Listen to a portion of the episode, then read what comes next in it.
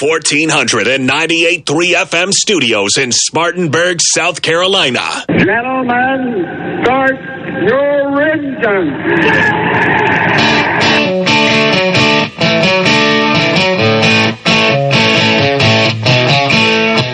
Impex Pre-Owned presents Start Your Engines. Find your next car, truck, or SUV at Impex Pre-Owned on Asheville Highway in Boiling Springs and ImpexPreowned.com. Here's your racing team for today. Show producer Ronnie Black, author and veteran motorsports journalist Deb Williams. Local action from winning car builder and owner Alan Hill, former NASCAR team manager and author Greg Moore. And now, here's your host for Start Your Engines, racing historian and author, Perry Allen Wood.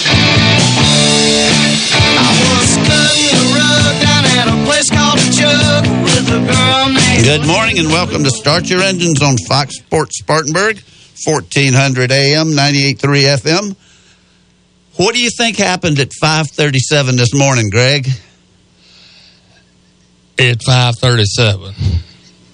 Alan, you got any idea? First, Springtime. first day of spring, cause Daddy's mama was born on the twentieth, which is the first day of spring. Did I get that right? You Well, yeah, you did. It don't feel too much like spring. No, right it now. doesn't. But no, It doesn't at all. but really, But uh. Myrtle Moore, my grandmama, she she was born in nineteen two. Uh, whatever the date is today, March twentieth. 20th, you just said it. and they thought I was going to be born on spring, but I I blowed it. I was born on twenty second. Well, you uh, you got a birthday Monday. I didn't forget. I go get my second COVID shot Monday in Chesterfield, and Greg's uh, First one Monday. You getting your first one Monday Man, on your birthday, birthday.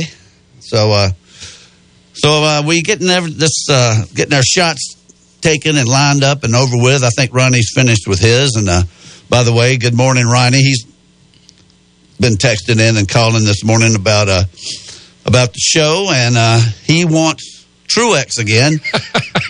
now, if he he's not going to be able to get Truex every week, if you, uh, I know you're listening, Ronnie. We uh, if he gets on this hot winning streak, we may have to not let you pick first anymore. But we'll go along with it for another week. And uh, so we did pick a winner last week.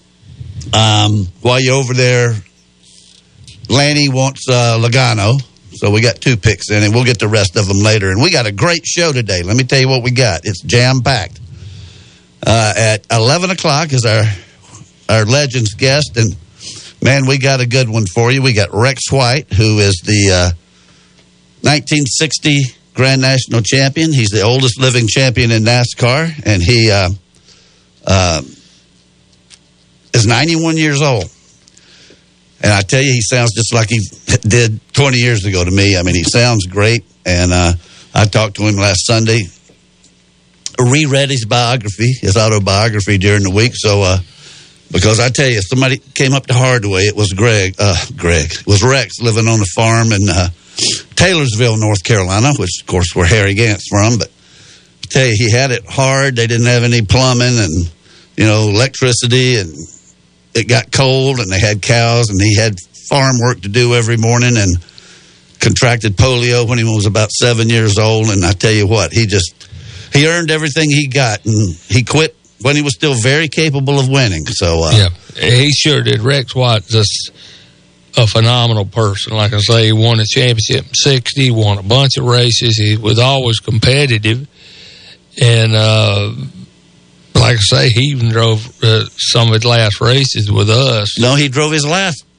Yeah, grand national races with y'all Right. the last five or six But it seemed like what used to confuse me, he run a couple of races with a four, but when we was at Atlanta that time, we still had the 01 on it. No, that was in the. There was two races that he drove. Uh, he drove for y'all in the Atlanta 500, which was in March, and he the car still had the 01 on it from Daytona when Johnny Rutherford drove it.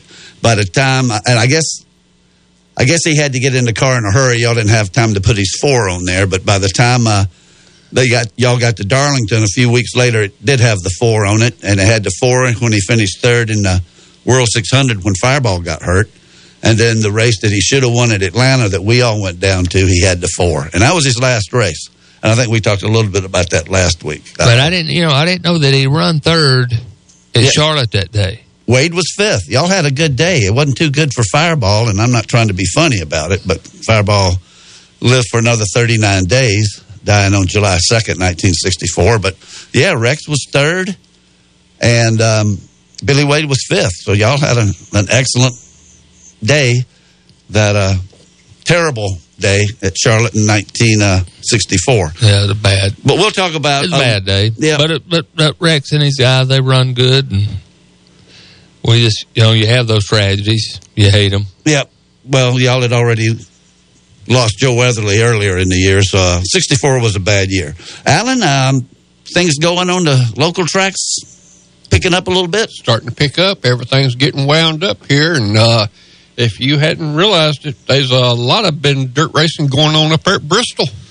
I, you know, I, I've heard that there was, and I heard they're tearing up a bunch of cars, but I don't know anything well, about it. well, when you have over, I think they've had over 600 race cars up there, been racing for the last five days. You're going to tear up a few race cars. I mean, they putting, they having 10 and 12 cars out there for a, a heat race. It's only 12 laps long, and only the top two or three get promoted onto the main. So uh, it's time to go. Yeah. And uh, I bet there've been some good shows too. there's been some real good shows. And a matter of fact, there's a guy named Craig Mills, 12 years old, won the 602 late model feature up there. and uh, It's unreal, it? and from what I can understand, at Harris today, 12 and under, you get in for free. So uh, he can just come on down to Harris and get in free and drive. well, I tell you, Alan, Alan, I'm littler than you and everything, and I put my hair back in a ponytail or something. I can go in as your child and get in free. Yeah, I think you'd probably look closer to going in as uh, Alan's uh, hi- hippie brother.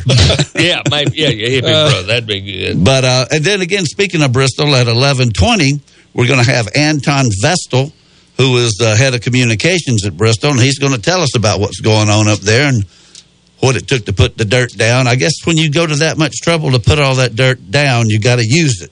Well- And so they're using it a lot on these late models, and uh, no telling what all else. I don't know if they got the wing sprint cars. I know they've done that in the past. well, they had one super late model race up there last night. It paid $10,000 to win, and going to have another one tonight. It pays 50000 to win.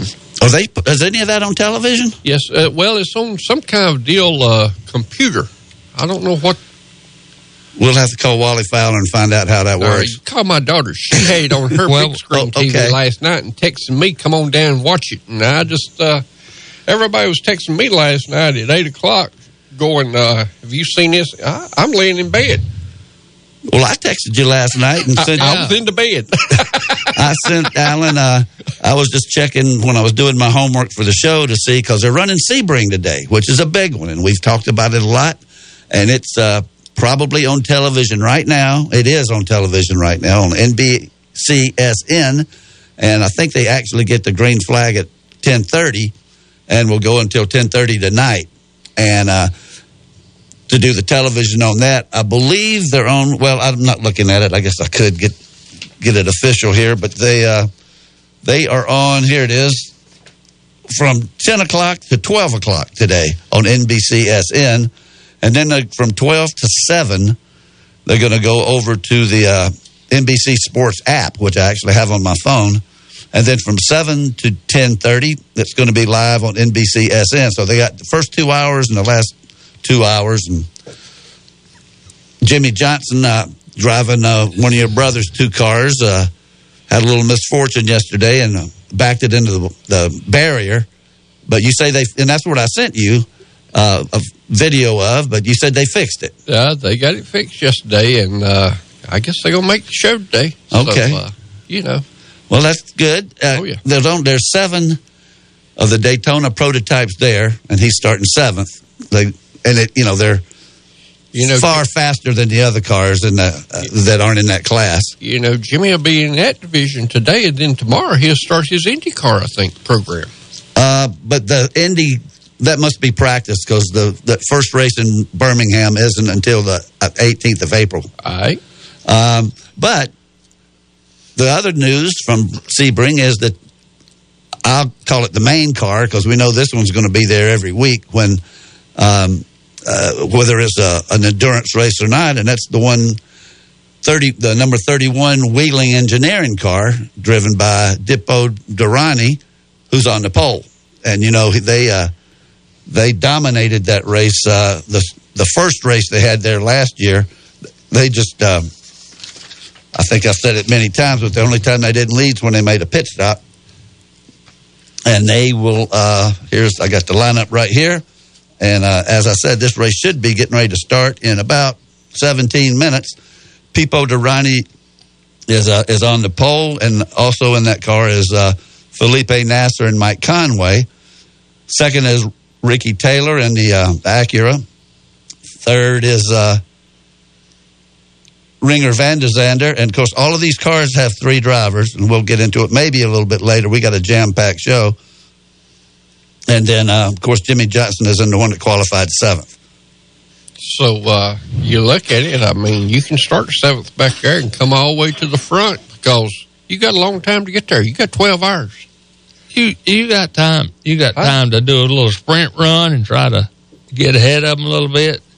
Then you cool it, let them catch back up with you while you're cooling your car and your tires down, and and, and not wasting your equipment. And it's it's a little different strategy, but I I think makes for some really good races. I love the cars, and I love the, the the different classes. I got three other classes that are out there, and they're everybody's trying to get out each other's way and and then win their own races. So uh, Sebring's fascinating. I love it. And there's 12 hours of it today, and uh, It's a little bumpy too, ain't it? well, it's an old air base from uh, World War II, and uh, those are long. Uh, a lot of those long straightaways are on uh, concrete slabs that don't exactly line up like they used to in Kind 1940. of got, kind of got bumps in it Well, I mean, you know, they just go they- down the straightaway. yeah, they shift and crack. I mean that that surface has got to be 80 years old. I mean, I don't know when it exactly was built, but I know it was built for uh, the Army Air Corps in World War II, if I'm not mistaken, and that's 80 years ago.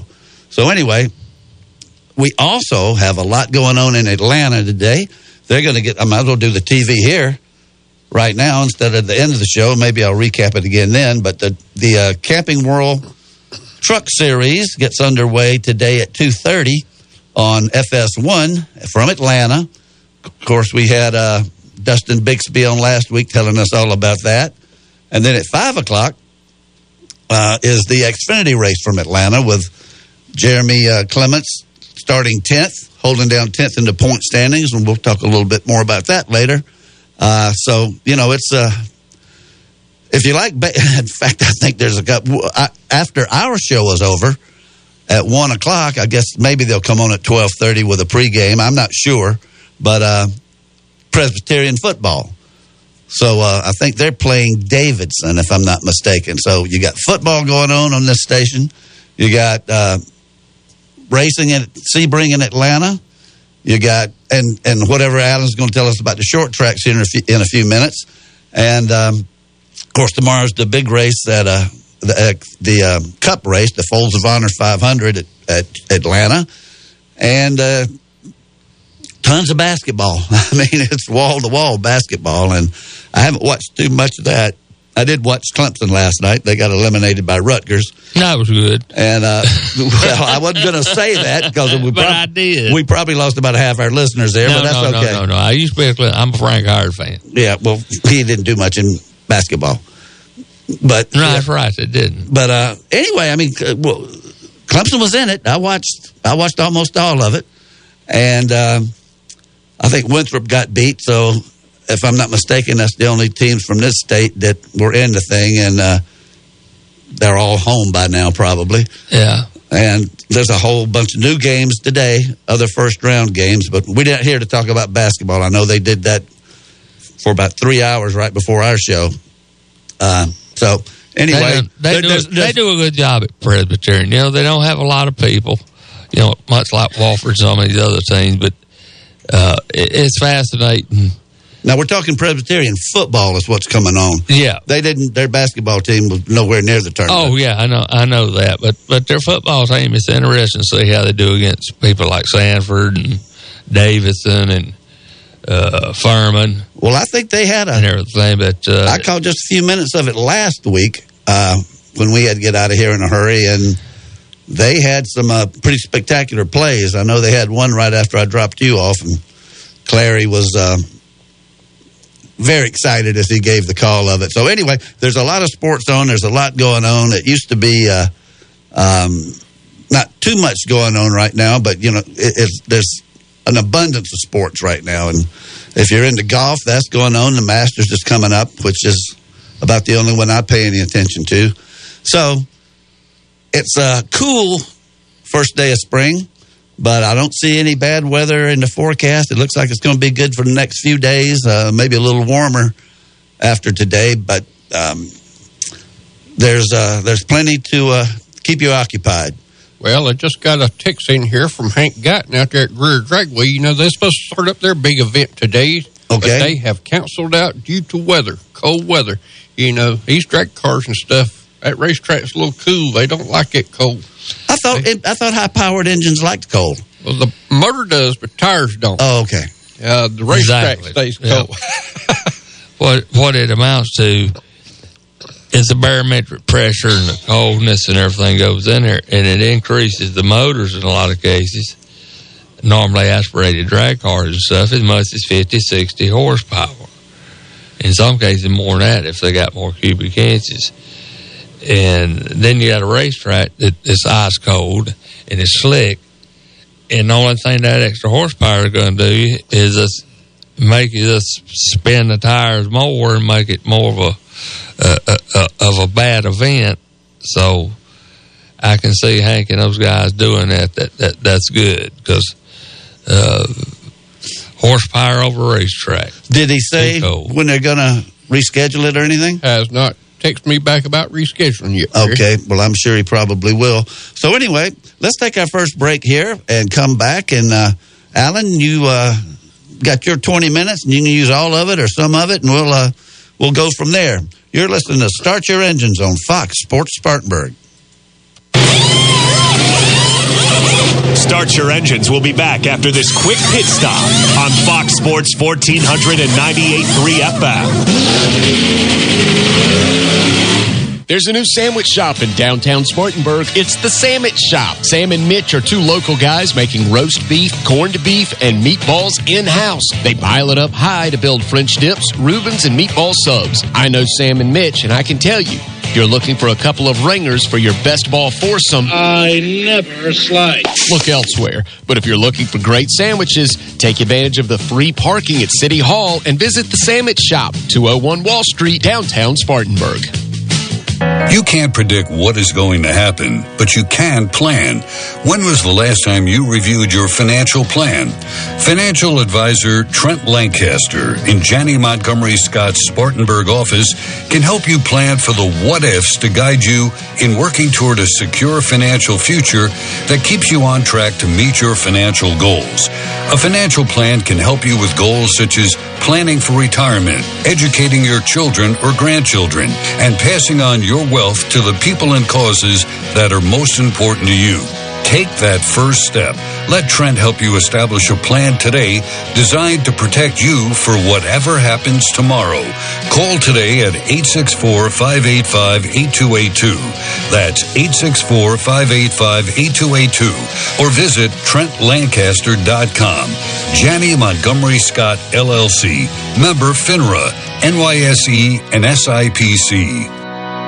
You already know Carolina Driveline is the upstate's leader for custom drive shafts and high performance racing. But did you know Carolina Driveline also specializes in agricultural and industrial equipment? Carolina Driveline can keep your equipment moving so you're never down for long. And when the work week ends, Carolina Driveline's 37 years of experience can deliver the best in off road racing and 4x4 solutions. Whether it's your workday equipment, your everyday car, or your weekend 4x4, Carolina Driveline is your high performance solution. Find out more at carolinadriveline.com.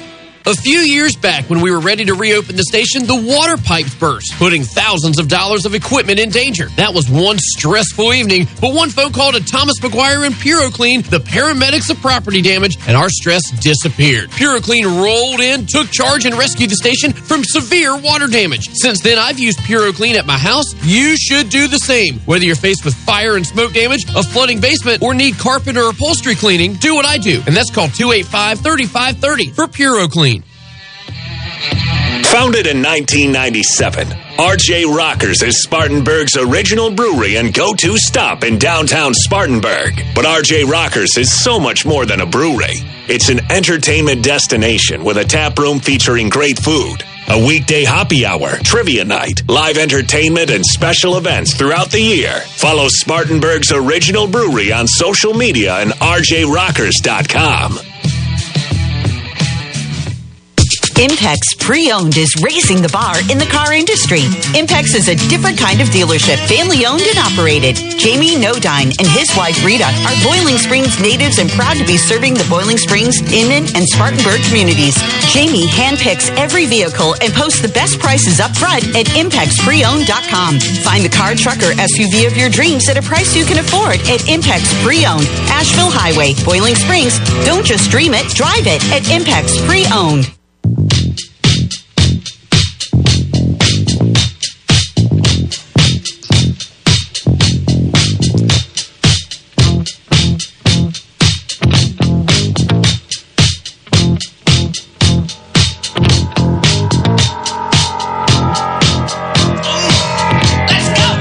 actually can't think of a better song to, to come to you with, uh, Alan, and uh, than another one bites the dust. Well, uh, I mean, that's pretty good for the short track segment. That's kind of pretty good because there's a few of them done bit the dust up there at Bristol Speedway from what I've seen. Uh, Another one just did. So uh, go uh, ahead. What you got? I just got text back in from Hank Guyton. That five thousand dollars race that they having over at Greer Dragway will be next Saturday. Okay. So everybody get together and go over to Greer Dragway. Uh, as far as our local scenes, you know, we started off with Travelers Rest last week. They got all their heat races in, but did not get the mains in because of uh, rain come in and kind of washed everything out. They tried and uh, stayed over for about 30 minutes and it passed over, but then the second one come in and just flooded them out. So they had to cancel out. Uh, from what I've seen, they're going to either let you bring your armbands back this coming week. They got a big race scheduled over there. I'll get more into that. Or the following week to redeem your armbands for that race at Travelers Rest Speedway. Okay. Uh, also, one of our local tracks, Lawrence Speedway, they're going to have test and tune today. Gates are going to open up at 12 o'clock today. Uh, going to start practicing about 2 o'clock. To get into pits is going to be $10 down at Lawrence Speedway. Also on the program, Modoc Speedway. They start off with the Modoc 100. They're going to have the 604 late miles down there. Going to have a 75 lap main event down there. Going to pay $10,000 to win. Got the 602 late Miles down there. Got the Cruiser Street Stocks down there. They had them. They actually started off down there last night and tonight. And the Cruiser Street Stocks, uh, if you can win last night and come back and win tonight, you get a thousand dollar bonus. I think one time while you were, uh, while Jada was in here with you, you told me where Modoc is, and I don't remember. It's down there next to the uh, McCormick, South Carolina. You know It'd be what? around like like the Lake Clark Hill. Clark Hill, Clark Okay. Hill, Russell's. I mean, yeah, Clark Hill, Strom Okay. Thurmond. Hill. that way. Yep. And uh, if you can win both uh, main events down there, which uh, from what I've seen, there's a guy, an old guy down there. He's pretty good, pretty good at that place. He may be getting that. Uh, well, you look at it, he'd be probably getting about twenty four hundred dollars if he can win both main events there. Also on the deal is front wheel drive, four hundred. Uh, Road Warriors, seven hundred dollars. Also going to kick off up here at Harris Speedway. Harris Speedway's wanting to have a test and tune yesterday, but they had to cancel that out. So they going to make a go at it uh, today for uh, their main event up there. Starting off the year, they're going to have the 602 Thunder Series up there, $3,000 to win. Also on the program, Renegade, Crate Sportsman, Thunder Bomber, Pure Stock, Stock Front Wheel Drive, Thunder Bomber Futures, and Young Guns. So uh, a lot of racing going to be going on up at Harris Speedway. Drivers meeting is going to be at 6 p.m. this afternoon. Pits thirty dollars to get in. Stands are fifteen dollars. I like to see this.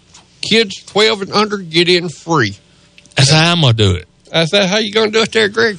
Well, I'm gonna be long haired, and you got gray hair, and you look a lot older than me, and you're bigger than me. And I'll he don't does not look a lot older than you, Greg. You just- need to check the mirror. I'll just, I'll just hold your hand, diddy, diddy, uh, uh, and we'll go right on in. But now, once we get in, we'll get in bits. We'll do whatever we want to we, do. we get in do whatever we want to there. Uh, also, Travelers Rest. Uh, got like I said, they got rained out last Saturday, so uh, you can either bring your armbands back on March 26th or April the 2nd. Uh, March 26th, they're going to have the rookie division, Extreme 4, front wheel drive, uh, pure stock, Thunder Bomber Futures, Thunder Bombers, Renegade, Crate Sportsman. Gates are going to open up over there at 5 o'clock. Stands is going to be $15 to get in, and pits is $30 to get in. Also, next week, we're going to have the Rock Golf Memorial at Cherokee Speedway. This is going to be a big event over there because on Friday, they got the twin World of Outlaws features. Going to pay $5,000 for each each one of those deals. Wow. And then you can come back in on Saturday night, two day deal, and they're going to pay $30,000 to win the World of Outlaws. Thirty thousand dollars just to win. Thirty thousand. So that means if you can win all three races, that's forty thousand dollars. I, I, I mean, that's a lot of money. What you looking That's at? getting on up there. What you looking at? You looking at Bristol tonight at fifty thousand dollars. So if you could just win at Bristol tonight, then come on down to Gaffney, you almost got a hundred thousand dollars. And if you're 12 years old, you can get in free somewhere, Harris. Yeah. You sure can. and uh, like I said, uh, got had a little bit of racing going on, and uh oh, Perry, Uh-oh. I, I just got a text. And It said. uh this is breaking news, and I don't know what it is. So, Said to shut the baby up and change his diaper. Jimmy just wrecked again. oh no. Looks Well, like- I guess they hold it, Greg. They, they just started the race. I mean, it's.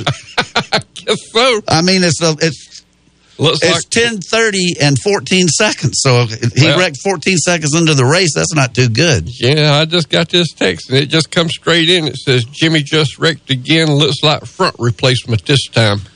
Well, uh, you know, if there's a bright side to it, they got a a little uh, around eleven hours and fifty eight minutes to get it done. Well, that's just not a good way to start. Well, it off. but no, uh, answer me this, and I don't know if you can answer this, and I know you're not through with your segment, but uh, why why would they start Jimmy? I figured they'd start Kobayashi. I mean, uh, the the veteran. I, I thought I kind of thought the same Or thing. Conway. Whenever, whenever you looking at started at ten ten, Perry. Okay, all right. Well, I was off there. I just got that text in right here. so- Somebody's listening to us somewhere. Yeah, somebody's listening to us somewhere, but I'm kind of like you. But I guess whenever your uh, your main sponsor is Ally, and you know what Ally meant to Jimmie Johnson, so uh, Mhm. I don't I don't know if I don't know how that deal actually you know works out or whatever. I'm kind of like you. I'd like to have uh, Or Ko- Kobayashi in there for qualifying and stuff. or or um, Pagenaud, the Pagenaud, Indy I mean- winner from a couple of I years mean, ago.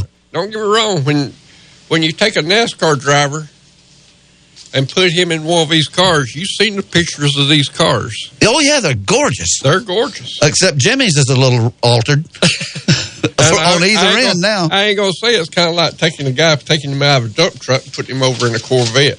I mean, but That's I mean that's uh, these cars are are more you know sophisticated. I mean Well, there's that's the- that's all it is to it. They Yeah. are. You can look at the steering wheels on them things where you can adjust. You know, you got some of them drivers that have put more bar into it going down the straightaways to get through the back half of the you know the racetrack, and then take it out going down the front half. Can you imagine what would have happened, Alan, if we'd have had adjustments like that inside them cup cars with a Pearson and a Cale and a, and and, a, and and Bobby and all the rest of it, where they could change the sway bar and do this? Uh, and all that kind of not stuff. Not really, not really. I could. I think some of them have them things run on three wheels just to go faster. If you if you looked at some of these late model race cars that they got out there now, and all the adjustments between the back bars back there to where you can scissor lift them cars and and push them forward, that you got you got thirteen you got thirteen adjustments. You got seven on top and six on the bottom that you can swing these bars to and stuff like that. And I mean, it's I ain't gonna say you just about which uh, Kyle Larson's people, uh, the Rumleys with the six car. They, they, I ain't gonna say you know what did Smokey Yunick said. I ain't seen no geniuses in racing, but I've seen some smart people. But some of these people getting geniuses in here. Mm-hmm. Well, I mean, when you got that much different types of adjustments, I mean, it's almost infinite. You know, uh, I mean, I guess you know you're you got enough knowledge to know which way to go, but the, the change this a little bit and change that a little bit, and I mean, you, it's just hard to hit on the right combination. Plus, two, it, it automatically, whenever that driver does change stuff on that steering wheel, it actually shows it back in the pits on their computer systems and stuff like that. Yeah. I mean, they can sit there and say, whoa, whoa, whoa, whoa, don't do this and don't do that. Back or- in Charlotte, Yeah, back. back in Charlotte, where the rest of the I think a lot of it had to do with the shock situation. They let, they let the shocks get out of hand. well, they've let a I lot, mean, you know- let a lot get out of hand. Well, I mean, we know that, but you know they used to have. We, we always run uh, uh, four, two rigger rides per wheel or, or Monroe, and and we had a certain amount of adjustments that everybody knowed as far as compression and rebound, and that's Well, it's the hate you- same for everybody. I hate to tell you, some of these super late model dirt cars have got three shocks just on the left rear.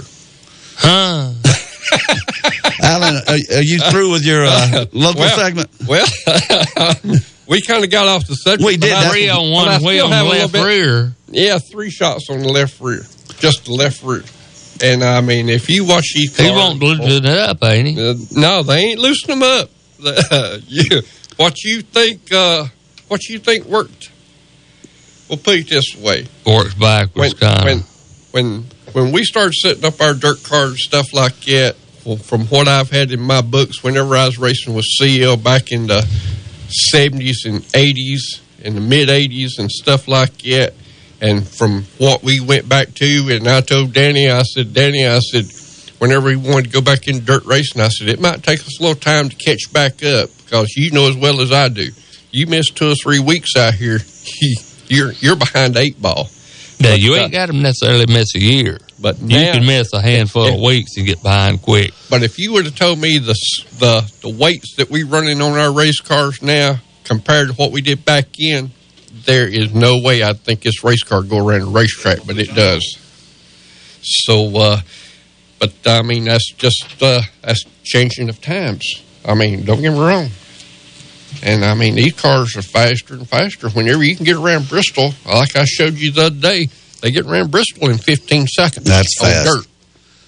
Uh, That's strong. Is that your? That's that's Oh, so we're okay talking. I Yeah. mean, I, I don't want you to have uh, a track that you need to talk about Oh. that, that because we have gone off on a very nice tangent here, but it's okay. And uh, But uh, we got Harris, we got Harris Racetrack opening up this afternoon. So Mr. Wilson, I know he's Mr. Wilson's listening. We're Well- gonna we're gonna be sitting at Harris this evening. well, uh, you going I may go.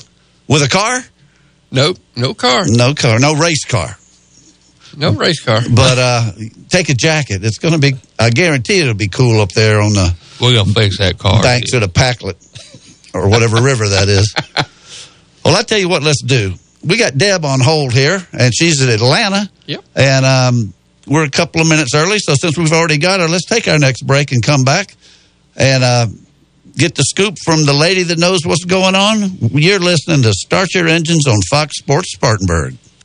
Impex Pre-Owned is raising the bar in the car industry. Impex is a different kind of dealership. Family owned and operated, Jamie Nodine and his wife Rita are Boiling Springs natives and proud to be serving the Boiling Springs, Inman, and Spartanburg communities. You won't get pressured at Impex Pre-Owned. You'll just get help finding your next car, truck, or SUV at a price you can afford. Start your search today at ImpexPreowned.com. Don't just dream it, drive it at Impex Pre-Owned. Asheville Highway, Boiling Springs. Providing for and protecting your loved ones is never more critical than when you aren't there to do so. Many people are under the impression that establishing a will is the first and last step to estate planning. That is why developing a formal estate plan can be one of the most important things you will ever do for them. A comprehensive estate plan can help you preserve and protect your wealth, control who receives your assets, and ensure that your wishes are carried out. Working with our estate planning experts, Trent Lancaster in the Spartanburg office of Janney Montgomery Scott can help you prepare an estate plan. Contact Trent today to discuss your estate planning needs by calling 864 585 8282. That's 864 585 8282. Or visit TrentLancaster.com. Janney Montgomery Scott LLC. Member FINRA, NYSE, and SIPC. Here comes lunchtime. You know that unlike some barbecue places, Bubba's Barbecue and Bash has ribs for lunch every day. Bubba's also has great burgers, pulled pork, calabash chicken, all of your favorite sides, and some of the best sauce around. Top it off with Bubba's famous banana pudding or a slice of pecan pie for dessert, and you'll make Bubba's your barbecue home. Bubba's Barbecue and Bash, 827 West Blackstock Road, just a half mile from Westgate Mall. Have lunch at Bubba's today. If you're riding around in your car listening to a game and your car radio sounds like this, and you want it to sound like this, there's the pass to Leitner. Puts it up. Then you need to visit Elite Audio on Asheville Highway. Elite Audio sells and installs premium audio systems for your vehicle. Car stereo speakers, DVD players, navigation systems, and so much more. So stop riding around listening to busted speakers and subpar audio quality and visit Elite Audio today online at eliteaudioonline.com. Elite Audio, 1504 Asheville Highway. You dream it, we build it. You already know Palmetto Spirits is the place to go for wine, fine bourbons, and home bar essentials. But Palmetto Spirits is also the perfect place to pick up your favorite local craft brews like RJ Rockers, crowd pleasing Budweiser brands, and world famous imports like Stella Artois, Modelo, and Corona. Whether you're in search of the ideal wine pairing or the ideal gift, Jim and the staff at Palmetto Spirits will get it in your hands. Palmetto Spirits, located at the corner of Reidville and Anderson Mill Roads.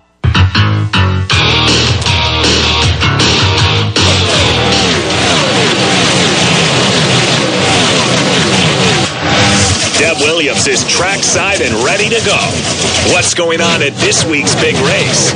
Now let's go live to Deb. And good morning, Deb. How are things down in Atlanta? Well, good morning. Uh, fine. After I finally got to Atlanta, I've never had as much trouble getting to Atlanta as I did yesterday. Well, I, I was going to bring that up, so I'm glad you did first. Uh, Deb calls me about 4 o'clock yesterday afternoon and asked me if there was a way around the traffic jam on 85 South uh, in Gaffney after you passed the Peach. And there was, a, unfortunately, a double fatality accident about 10.30 the night before, Thursday night. And Deb was coming through there a good, what's that, 17 hours later or something. You, you still ran into it. Did you have to go over to 29 or did you just stick it out? No, I stuck it out, and uh, because once I got to the exit that you suggested, it cleared out. But then I hit another stoppage in Greenville, and then another one just south of Commerce, Georgia, and then another standstill in Atlanta last night. It took me nine hours Holy to get from cow. Charlotte to Atlanta yesterday. That's, Oh, that's terrible. I'm sorry for that. So, uh, Deb, I hate that. that's, um, well, don't let it discourage you. It happens. I, I know a different way. I'm going back. well, I, like I said, how 29 will get you there eventually. It's uh, I remember Bud Moore used to talk about before they built 85. There was 29 traffic lights between Spartanburg and Charlotte. So uh, if you take 29, Yeah, I got me another way, and that's I'm going to take 26 towards Asheville and then pick up 74 at the foot of Saluda Mountain and shoot over that way and come out in Kings Mountain. There you go. Well, that'd probably work out a whole lot better. Well, Deb, how's the weather down there, and uh, how's it feel being back on the on the uh, on the scene?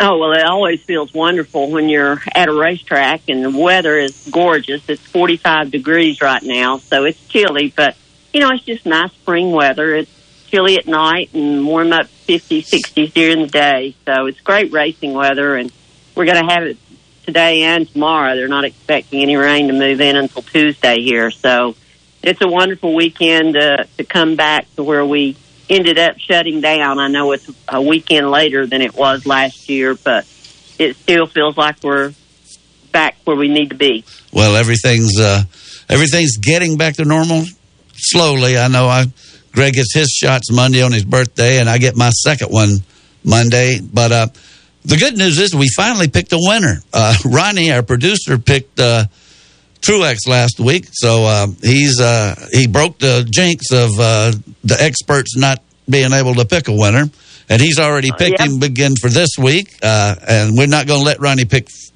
Truex every week, especially if he gets hot. but but uh, because we don't do this in any particular order, but he can have him this week. And Lanny has already taken the Logano, so Deb, I'll let you go next again. You, you've been getting third every week.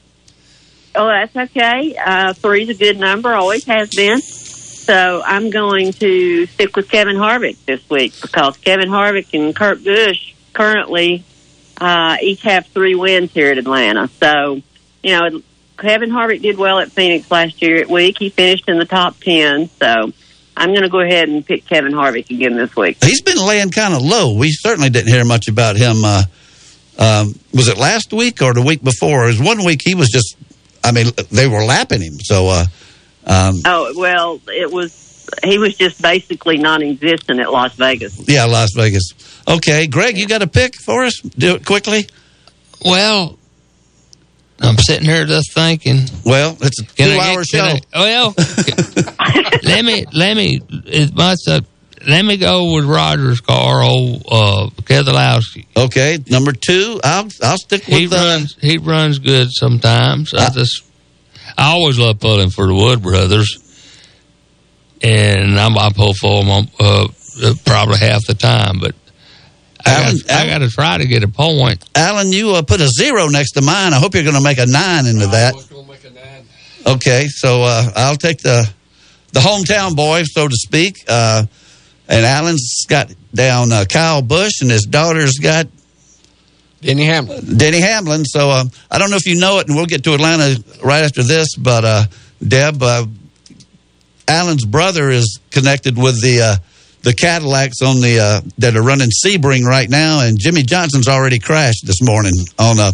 Oh, no, I was not aware of that. Yeah, he wrecked yesterday. He backed into the wall, but then we were in our last segment, and he got a text on his phone. I suppose that was from his brother, uh, Mike Hill, who you might know. Mike, you know, he was with Junior Johnson for years, and uh, and he uh, said that Jimmy's already knocked the front end off of it this morning. So Wow. uh, they started at ten ten, and uh, well, the good news is they got a long time to fix it because they got like over Well, eleven hours to go. Okay, what I you? I tell you, I, I haven't been to Sebring in a long time, but I know that uh, since the France family got it, they've made a lot of improvements there. But man, when I was at Sebring, it it needed a lot of improvements. Well, that's uh, we were just talking about that old air base surface they have. But what have you learned in uh, being back in Atlanta and getting back into the swing of things in person? Well, you know, it's really interesting. Of course, I think the big thing everybody's talking about is the fact that we have had five different winners, of course, in the first five races. And, you know, it's interesting. It's not as unique as you might think. For example, the last time we had five different winners in uh, the, to start the season was just 2017. So it's happened quite a great deal over the last couple of decades. And the most different winners we've ever had in a season was 19, but we also, that was 2001, but we actually had the most different winners to start a season with 10. And it was Dale Earnhardt Jr. that broke it uh, and kept it from being 11. So, you know, it's not as unique as you might think. Now, 2001, uh, uh, the, the years kind of run together for me, Deb. You got to help me out here. But when did the car of the of tomorrow come in? Was it around there, or was that more like 2004 or five? Um, I would say it was more around 2004 or five. Well, I, I was with Penske from 2004 to 2000. Let's see, through 2007. And I want to say it was about the time that I left Penske. because when I was with Penske was when Ryan Newman was winning all those races and setting all the pole records, and uh, we didn't have the um, the next gen car at that time, or Gen Seven, I think it was, or Okay. whatever whatever number it was. The the car that just about caused the demise of this sport Really? And it came about after I left Penske. So I want to say it was mid to late 2000s. Yeah, you were just talking about the different winners we had, and I didn't know if that had anything to do with it, but evidently not. So, Deb, uh, we got the truck starting today at two, I believe it is, or two thirty, and uh, Right. and then Xfinity at five. Uh, um, that's uh, that's pretty late to start. I mean, I, I know they're putting two races on the same day, but uh, I mean, they do have lights in Atlanta, don't they? Or no? Oh yeah, Yeah, I thought oh, so. Yeah. yeah, yeah, and you know we're on daylight savings time now too, That's so true. it doesn't even get dark till six thirty or almost seven o'clock, and particularly with it being sunny today, so uh, they'll they may have the lights on towards the end, but yeah, they've got lights here, Well, I know the. so that won't be an issue. Yeah. Well, how does it feel being back? Have you uh, is or is there just a limited number of places you can go? We talked a little bit about this last week when I said about finding a quiet spot in the garage area. Um, I- I right. uh, we're not you- allowed. We're still not allowed in the garage area. We're not allowed around the competitors. Uh, all the post race conferences and pre race conferences are done via Zoom, and I have a, a re- appointed time. I have to check in and get my temperature checked, and I had to fill out my form yesterday with NASCAR uh, over whether I had been around anybody who had tested positive for COVID or if I'd had a COVID test. And the thing they've added this year on the form that we have to fill out is have you had a COVID vaccine? And if so, when did you have your first shot? And so we had to fill all that out. And then when I check in, you know, when I come on the property, I have to have my mask on and they check my temperature and then they'll hand me my parking pass and then I'll go to the parking lot outside the track and go to the press box and that's the only place I'm allowed to go.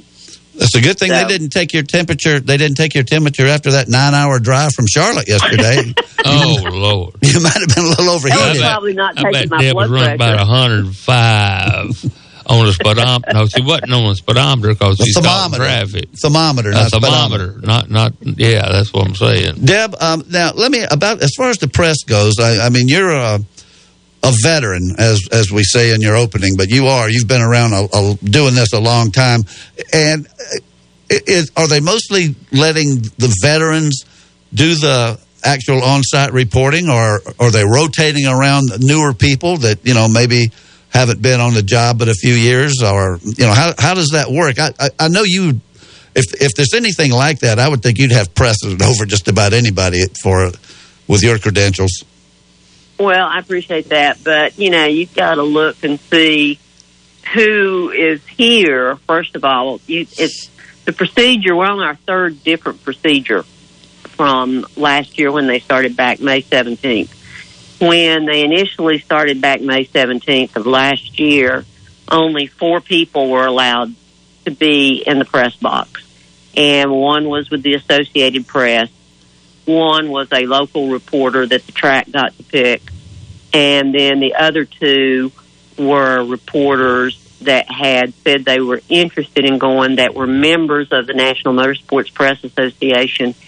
And each week, each race week, the board of directors of the NMPA, we were meeting to look at who wanted to cover, and then we made the decision off of those people.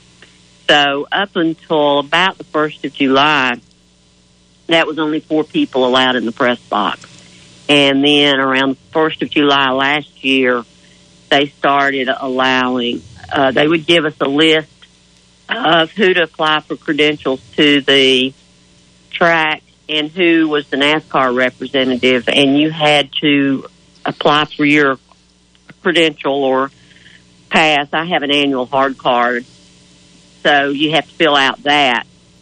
Uh, whether you have a hard card or where you need a, a paper credential, and they look at that as well. And then the track and NASCAR work together to determine who would do it. Now, what they're doing this year is you apply to the track, just like we've always done in the past. The track looks at all the names that it has, and it culls down to the number that NASCAR has said they can have and have the proper social distancing in the press box. And then they submit that list to NASCAR, and then NASCAR makes the final call. And I was notified on Tuesday of this week by the track that um, I had been approved. And I had gotten all my legal documents signed from NASCAR uh, a week ago yesterday. So lots of times you don't you don't know what your report times are to the press box, whether or not you've definitely been approved and all until the week of the race. Yeah. Well, I'll tell you what, I can't imagine any racetrack not letting Deb Williams have total access to pit road, victory lane, the press box, or anything. But, you know, four well, I appreciate it. Nobody's getting it right now, Greg. Yeah. you know, we all look forward to the day when we can get back to normal and we can all go on pit road and the uh, garage and all. But right now, no one's allowed to do it. And we met with NASCAR. and When I say we, I'm talking about the members of the National Motorsports Press Association. We had a Zoom conference with NASCAR prior to the start of the season, and they informed us then that the protocol that we used last year would be in place in all probability for the first two quarters of this year. So we really don't see any any change in it. Well, in fact, uh, NASCAR President Steve Phelps told us in a Zoom conference during Speed Week at Daytona that the access to the garage would not occur again until we had herd immunity. So, you know, I figure it'll be at least July until we can get herd immunity. Herd, as in H E R D? Correct. A, a whole herd. I didn't know they counted reporters in herds. well, they're, they're talking about herd community overall because um, that's they were referencing not just media access to the garage again, but public access to the garage again, in addition to the competitors, like it was prior to the pandemic. Hey, Greg, here comes a whole herd of reporters. Yeah, you know that quite well, don't you, Greg? Oh yeah, but I mean, I was I wasn't looking at them. I was looking for you to be in the bunch. That was the whole thing. but they used to have a ton of people that that was in the the press booth, and they could walk out to pit road and interview a driver and practice and all this stuff. And and you know, Deb was the queen of the female motorsport journalist by far. I mean, and uh, but yeah, four people allowed in the press box. That's that's cutting it kind of slim. Of course, I have to admit, even though they might have had it one time. Deb, how many did they have it one time? Like about fifty or forty or Well, you know, it depended on the track, but yeah, definitely. yeah. Particularly for Charlotte for the 600 and Daytona for the Daytona 500 checks. We probably had over 100 at Daytona. Yeah, well, out of that hundred Daytona, there was probably only ten of you that you know we we would have known and talked to, mainly you and and Higgins and Wade, and and the list kind of goes on and on. And a lot of them mm-hmm. people we didn't know, but I mean, if you get looking back, I'm just trying to think of Jack Flowers and and this one and that one, and and some of those guys are real good. None of them look nearly as good as you, and you done Well, I appreciate that. and you done a you you done a real good job, and still does, and still does do a good job. But you can remember back when they first started allowing women reporters into the pit. Well, you probably were one of the pioneers in that, weren't you? I mean, I could be wrong. I don't know, but I was. Uh, well, let's put it this way. The first time I ever went to Darlington to cover a race, when I picked up my media credential, printed on the paper credential was no women allowed in pit. well, I guess that uh, changed that pretty quickly. well, Deb, we got a couple of minutes left here. Um, we love your insight and the things you bring to the show, and it, it's fantastic. You are gonna well, uh, hopefully have a safe trip back to Charlotte tomorrow, going a different way. But do you uh, um, when you anticipate going to the uh, the track again? I, that Bristol on the dirt is going to be. I would think that might be hard to pass up. Oh, I've definitely applied for. I'm planning on being at Bristol. Yeah. Okay. Um, I'll definitely plan on being at Bristol, and I've also requested credentials for Martinsville, Darlington, and Charlotte. So we'll just have to see how things go. Well, we wish you the best of luck. And I mean, I, I don't mean getting the credentials. You'll get the credentials. I just, I guess I mean with uh, The with, traffic. with weather and traffic and accommodations and uh, you know everything that could uh, COVID scares or, or delays or whatever. We just wish you the best. And uh, Nine hours Atlanta. Bud Moore would have done shot me just because the traffic was bad. and I wasn't even driving. well, you know, uh, JB Day used to ride his bicycle to Atlanta, so I mean, he could really That's right, he did, didn't he? camp out in the woods. Deb, we're going to let I you was go. say that probably would have been a faster way to have gone. he'd have been he'd have been pedaling right on past you yesterday. Exactly. Now, I was going to say just really quick when you were talking about people getting access to the press box, just to show you an example. Two of my coworkers at racingtoday.com live here in Atlanta, and normally, under before the pandemic, all three of us would have been granted credentials to the race. Yeah. But this time, because of the reduced number, we had to work it out among the three of us. And um, since I have, uh, they said since I was driving in, you know, to uh, let me go ahead and do this one, but then I'll give them first priority over the the July Atlanta race. Okay. Well, that's great. And uh, Deb, you're the best. Thanks for coming on, and we'll look forward to talking to you next week from Bristol. Thank you. Sounds great. Okay. Always a pleasure. Thank you, Deb. That's Deb Williams. Uh, She's a pro, ain't she? She sure is. Um, I tell you what, the press and things like that have changed so much over the years, and I didn't mean to. Uh, I didn't mean to put Deb on the spot, saying like, uh, you know, you've been doing. Uh, she's a lady, okay, and I don't want to say that she's been there too long because I don't really know how long she's been there, but you know, she's a she has been there about as long as I can remember, and uh, she's a veteran. Yep, she's a veteran, and that's exactly how she told me she wanted to be billed on our show as um, veteran NASCAR reporter. But we're going to take a break right now and come back um, after the top of the hour and talk to none other than Rex White, 1960 champion. This is Start Your Engines. Your home for the herd with Colin Cowherd weekdays at noon is Fox Sports 1400. WSBG Spartanburg. Now on FM at 98.3. And here's what you need to know. In the NFL, the Miami Herald reports that the Dolphins are cutting offensive lineman Isaiah Wilson just three days after acquiring the 2020 first round pick from the Tennessee Titans. The Herald reports Wilson showed up late for his physical, showed up late for his team orientation, and skipped two optional workouts that he committed to attend. Today's NCAA tournament action tips off at 12:15 Eastern from historic Hinkle Fieldhouse with 5 seed Colorado taking on 12 seed Georgetown. Biggest story from Friday, 15 seed Oral Roberts upsetting 2 seed Ohio State in overtime just the ninth time that a 15 seed has beaten a 2 seed. And the IOC announced today that international spectators will not be allowed to attend the Tokyo Summer Olympics in July because of risks associated with the pandemic. I'm Isaac Long. A few years back, when we were ready to reopen the station, the water pipes burst, putting thousands of dollars of equipment in danger. That was one stressful evening, but one phone call to Thomas McGuire and PuroClean, the paramedics of property damage, and our stress disappeared. PuroClean rolled in, took charge, and rescued the station from severe water damage. Since then, I've used PuroClean at my house. You should do the same. Whether you're faced with fire and smoke damage, a flooding basement, or need carpet or upholstery cleaning, do what I do. And that's called 285 3530 for PuroClean. Providing for and protecting your loved ones is never more critical than when you aren't there to do so. Many people are under the impression that establishing a will is the first and last step to estate planning.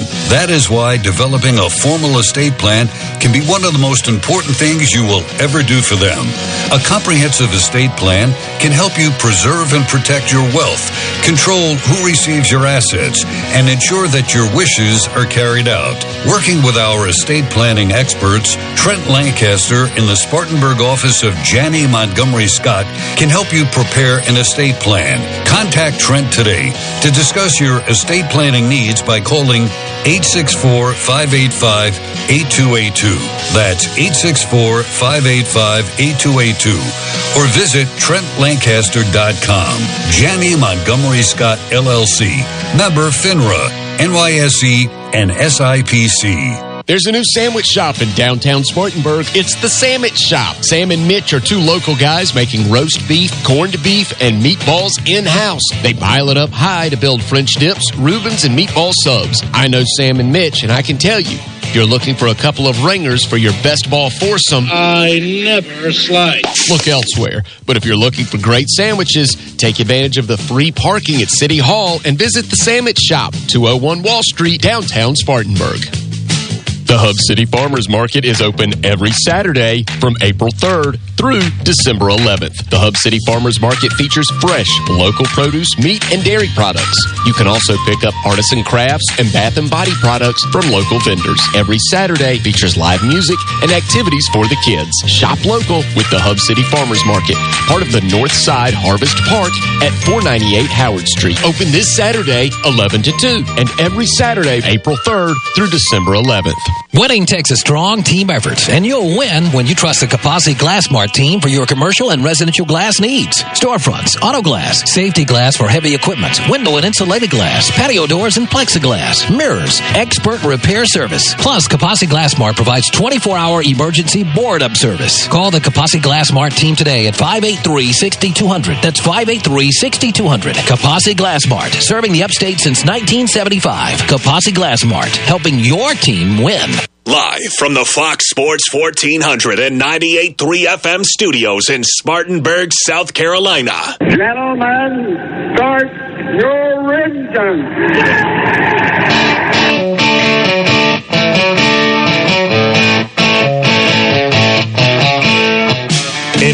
Pre-Owned presents Start Your Engines. Find your next car, truck, or SUV at Impex Pre-Owned on Asheville Highway in Boiling Springs and ImpexPreowned.com. Here's your racing team for today. Show producer Ronnie Black, author and veteran motorsports journalist Deb Williams.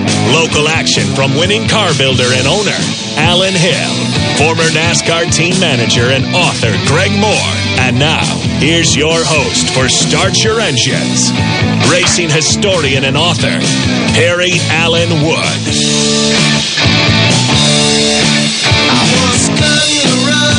And welcome back to the second hour of Start Your Engines. And it is indeed a pleasure to welcome back to the show for the first time in a couple of years the 1960 Grand National Champion, 2015 Hall of Fame, uh, NASCAR Hall of Fame inductee, Mr. Rex White. Good morning, Rex. Good morning. Good to have me on with you. Well, I, we we love having you on, and uh, I got to tell you that after uh, I called you last Sunday and we uh, and you agreed to come on with us, uh, I reread your autobiography, uh, and uh, if you you listeners out there want to read a good racing story, uh, Gold Gold Thunder is uh, Rex's book, written with Anne B. Jones, and uh, I tell you, it's fantastic, and you'll get insight into a guy that nothing was ever handed to Rex White that he didn't earn, was it, Rex? Not not much, no. Not in his day. But Rex knows Racing was so much different was. in those days because we didn't have sponsors and money like you have today. Well, you uh, uh, you started back in Taylorsville, North Carolina, which I guess a lot of people think about uh, Harry Gant when they hear that. But Rex right now you write a lot about the family farm, and even towards the end of the book, which I realize was written quite a while back. Uh, but uh, is your family farm still there? My my family car, Your, the farm, your farm that you grew up on in Taylorsville. yeah, still here. Is that and my niece and her husband lives here. Oh, okay. So is that where you are right now on your family farm? That, that, that's it. El, El, El, Alexander County. Okay, so um, so you've been. I mean, that's the the same location you grew up on, right? Yeah. That's yeah. that's fantastic that it you know it stayed in your family and you're and you uh you started out there and now you're back there again. That's that's a, really it's kind of amazing. a, a, a long road and to wind up back where I grew up. I think that's great, Rex. I think that's the way it's supposed to be. Well, it just doesn't work out that way all the time. I Not can tell all you the that. time, but uh, it, it, it, it's it's good. It works. It works that way. Rex, we know we got a race coming up up at Bristol, and I know you've been around Bristol a bunch. What do you think about this dirt thing? I mean, they should be able to do it, shouldn't they? Y'all had to do it. Y'all had to run around dirt well, all the time. don't- I don't know exactly putting the dirt on top of asphalt and what winds up how you have to deal with it. Uh, it could wind up to be a pretty good show, or it could be uh, somebody just hit the right setup and run away with the thing. Bristol's a funny racetrack. And you're you're running fast there, and I, I don't know exactly what dirt's going to do to it. Well, but we'll ahead. just have to wait and see. Yeah. Rex, you uh, did you have much luck at Bristol? I, I meant to look that up. I know you told me when I told you about we wanted to get some of your talking about dirt track. and You said you had the convertible race at Hickory won by seven laps one time. Yeah. It was a it was a rain out, and uh, uh, they uh, cleared off, and the racetrack was in such a mess that they about canceled it. Decided to run it, and uh, everybody warmed up a little bit, and the, the racetrack was totally muddy. And uh, Curtis and Joe and uh, were running convertibles, and they run, and everybody mounted their radiators up and run hot. So anyway, when they dropped the flag, I don't remember where I started. I went to the rear and didn't let, didn't follow nobody, and didn't mount my radiator up. Wound up uh, seven laps in the lead. That's amazing. Now you uh, uh, from 1958 until 1963, I believe, or 62, you won a race every year. Yeah, 28 of them in all, and nobody during that time span. And you're talking about some real good drivers, Lee Petty and Richard coming up, and of course Weatherly and Jack Smith, and all those famous, you know, Hall of Fame drivers. You, you won more races than any of them in those days, driving that gorgeous gold and white Chevy number four. Yeah, I had uh, a, a great three or four years there, and uh, it uh, was quite a record. Now, when you, uh, um, the year before that in 1957, and I, a lot of this jogged my memory from reading your book over the, the last week. You, uh, you were with in 57 with those, uh, just like an all star team running those 57 Chevrolets um, out of uh, out of Atlanta, and uh, from what you said in your book, that's uh, with all you guys living in the same house. That's when you learned uh, what a house of ill repute was. That sounds like him. Rex, you didn't say that, did you? Yeah, seven guys in the same address. Uh, that was kind of wild. Now, who who all did, did you did you have living in there with you? They can't spell all of them.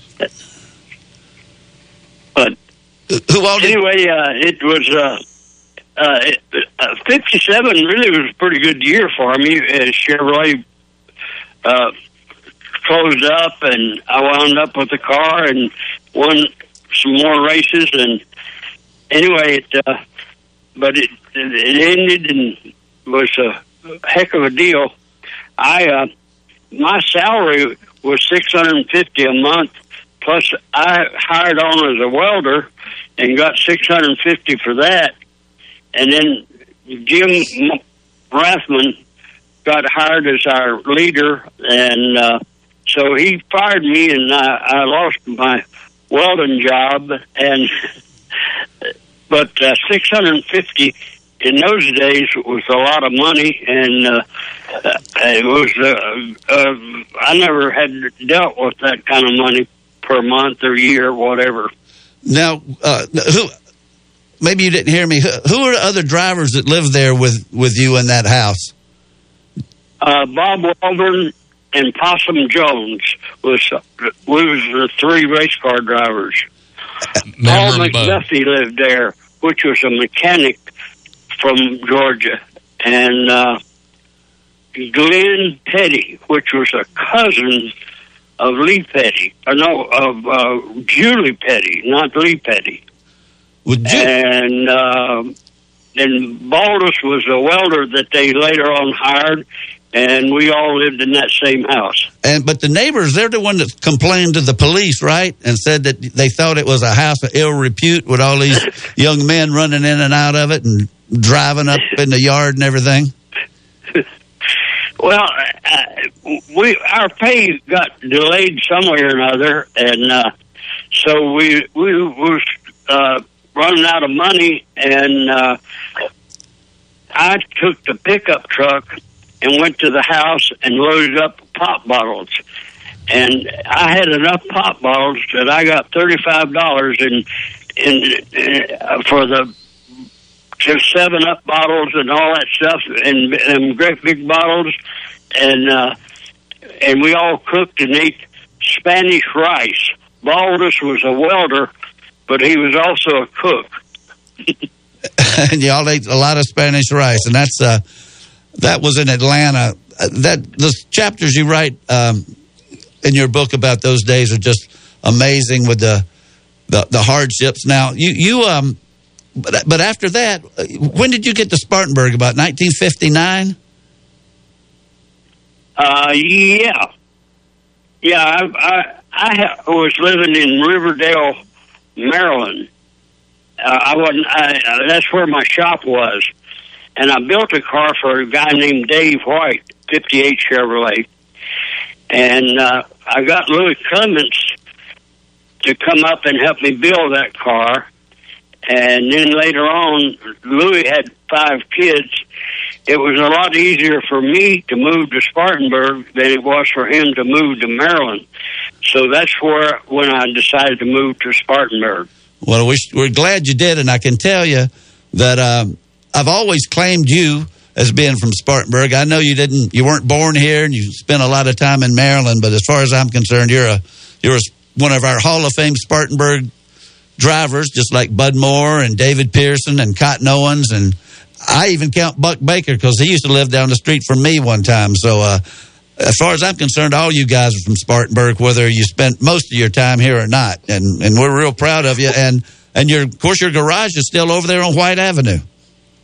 Yeah, uh, well, uh, was still there. I ain't been there in quite a while. I guess it's maybe still there. I don't know. Well, you know, it, it is still there because I went by it not too long ago, and and I just remembered the day that you called me up and you. uh I guess they were doing some sort of documentary or something, and you and Slick Owens were over there, and you called me up to meet you over there, and y'all just walked around, and the the guy doing the documentary, I think he did he did a lot of filming and interviewing, but uh, that that was a that memory means a lot to me. That first that you called me up, and second that uh, uh, just being with y'all when you walked around that shop that you worked in so many years ago. Yeah, see, Spartanburg was quite a hub at, at one time for drivers. Uh, Fistone, Tommy Irwin, Cotton Owens, uh, uh, Jack Smith, now, Joe Joe Eubanks, Yep. all was from Spartanburg. And uh, and you actually um, you actually got James Hylton started, did you not? Yeah, yeah. Frankie Schneider uh, had a piece of property in Tampa, Florida, and James was a plumber at that time, and uh, that's how I met him. And when Louis and I got where we just couldn't keep up with the amount of work, I called James up and asked if he wanted to go to work for him, and he said, "Yeah." And so, anyway, that's how we got got together through Frankie Schneider. Yeah, and uh, of course James Hylton. I guess he always had a hankering to drive himself, and and eventually did, and was a, a heck of a race driver. But I think a lot of people don't know if they look closely on the side of your car, it says uh, a lot of them say uh, Lewis Clements and uh, James Hylton as the mechanics. And, and of course, Crawford opened up that engine shop before he passed away, and uh, his uh, that's still a running business there in Spartanburg, and a, a big business. It really is. Tony and them done a heck of a job with that uh, Crawford's kids. And, uh, They've a really, lot, a lot of really the uh, of lower classes of racing in dirt cars and uh, late models and everything run the Clements engines. Yeah, and you know, Jeremy, I was we were talking to him not long ago, and he's having a real good year in Xfinity right now. And uh, he did a tribute car to you at Darlington one year with the the beautiful gold and white paint job with the with the red numbers on. it. He's not four, he's fifty one, but that was uh, um, you always had the prettiest car, Rex. I tell you. And Alan Hill, who's sitting here with us, uh, whose brother Mike Hill worked for Junior Johnson, but he and his dad raced, and he showed me a picture last week, I think, of uh, like their first short, one of their early short track cars, and they painted it white and gold, kind of, kind of following you guys. And Ken Miller built a motor for it, Rex. Yeah, Jeremy was very lucky to be still running. He had a serious accident in a race car That's right. and messed his hand up, and they took his hand and put it inside his stomach and sewed that up and let it heal and, and saved it. But otherwise, he would have he would have lost his hand. Yeah, I think the drive shaft came up through the through the floorboard or something. Yeah.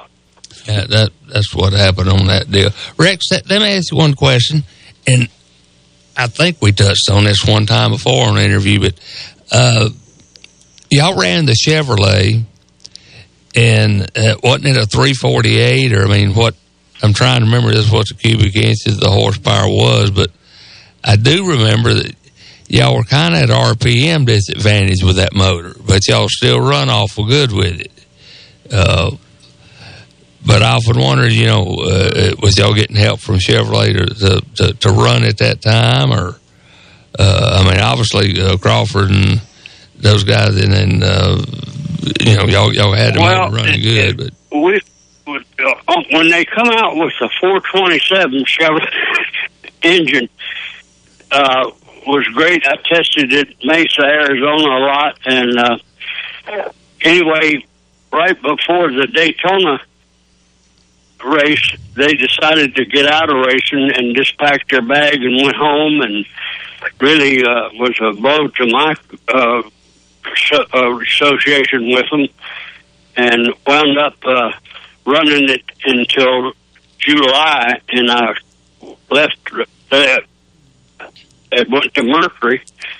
And Mercury wasn't that good a race car at the time, and I had trouble adjusting to it, going back from uh, coil springs to leaf springs and getting the car to handle. So it wasn't a very good switch for me. Well, Rex, I tell you, uh, uh, all the things you talk about are just fascinating, and and I, I love to hear your stories. We're up against a break right now, though, and we're going to have to let you go. But I want to ask you um, if you remembered your chauffeur that you had in Spartanburg back a few years ago. I do. I had broke my leg, and uh, I couldn't walk. And uh, you, your son uh, Yeah, Jake. Was my chauffeur. we had that thing at the Chapman Center on the history of stock car racing in Spartanburg County, and uh, Rex had a broken leg and needed a wheelchair, and I got my mom's old wheelchair and and uh, put a cushion in it, and and Jake pushed Rex around for two days, and Rex called Jake his chauffeur, and now uh, now Jake, of course, is a sergeant in the Marine Corps, and uh, that's sort of like the sergeant, the champ, as far as I'm concerned. Y'all were a good pair. he he done a good job. Well, Rex, we're going to let you go. Thank you so much for coming on. I, I love hearing your stories, and uh, we. Um, I don't know why we didn't have you last year, but we got you this year, and uh, hopefully we can maybe do it again someday. I, I'm looking forward, Perry. And anyway, thanks for having me on. Okay, a lot of people in Spartanburg love you, including all of us here at Start Your Engines, and uh, you take care of yourself. You do the same. Okay, thank you. That's Rex White. I mean, stout, ain't he? 91 years old. I mean, you got to cut him a little bit of slack because I think sometimes he didn't understand the question and.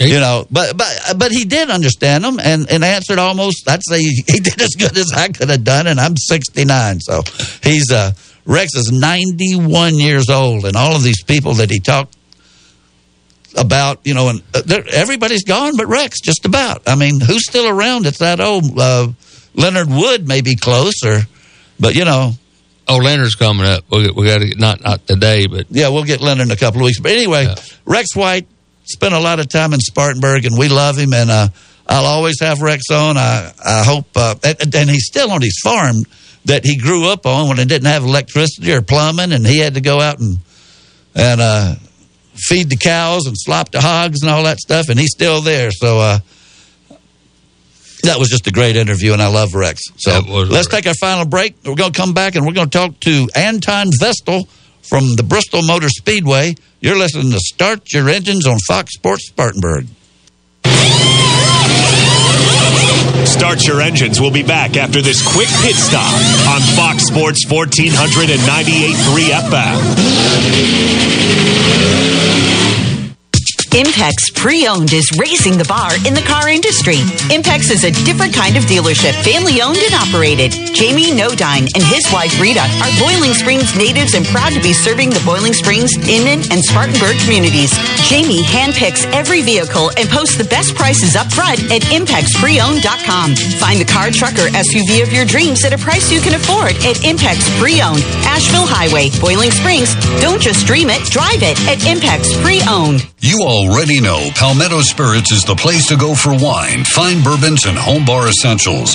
But Palmetto Spirits is also the perfect place to pick up your favorite local craft brews like RJ Rockers, crowd pleasing Budweiser brands, and world famous imports like Stella Artois, Modelo, and Corona. Whether you're in search of the ideal wine pairing or the ideal gift, Jim and the staff at Palmetto Spirits will get it in your hands.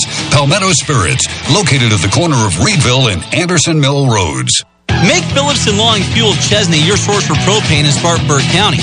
They offer propane for hot water heaters, cooking, and heat. They can fill your grill tank and get you ready for grilling season. Not only do they sell propane, but they sell a large variety of propane accessories such as grill tanks and other appliances that run on propane. If your propane tank is running low, call and they'll have it filled within one business day. Call them at 864-461-8511. That's Phillips and Long Fuel, located at 421 South Alabama Avenue in Chesney. Keep it here all baseball season long for the Braves, Gamecocks, and just a bit outside. He tried the corner and missed. Just a bit outside, presented by Phillips and Long Fuel of Chesney, has a new day and time. All four. Anthony Greer and Jordan Farrell will recap all the action on the diamond after the Gamecocks wrap on Sundays. All eight. Right here on your home for local baseball coverage. Boy, how can these guys lay off pitches that close? Fox Sports 1498.3 FM. Image Printing is the only shop in the upstate that prints signage, decals, banners, t-shirts, wide format printing, full color paper printing, and offers graphic design services, all in-house. And now Image Printing is offering custom t-shirts with no minimum quantity. That's right. Image Printing now offers direct to garment printing, which means you can get your design printed on a t-shirt, whether you want one or 1,000. Visit Image Printing at 845 California Ave, across the street from the Spartanburg County Detention Center. Call 864-583-8848. So you've heard me tell you these past few months about the best snack store in Spartanburg, Colonel Time. Well, now it's even better. Try over 80. That's right, 80 different flavors of the best sweet and savory popcorn I've ever had. They've got ice cream, chocolates, gummies, rock candy, and now they've got sauces and jellies. Did I mention ice cream cakes? This place has everything. And when we want to have a movie night at our house, or reward a good report card, or just want something sweet like our favorite, the Oreo popcorn, our family goes to Colonel Time on Reidville Road.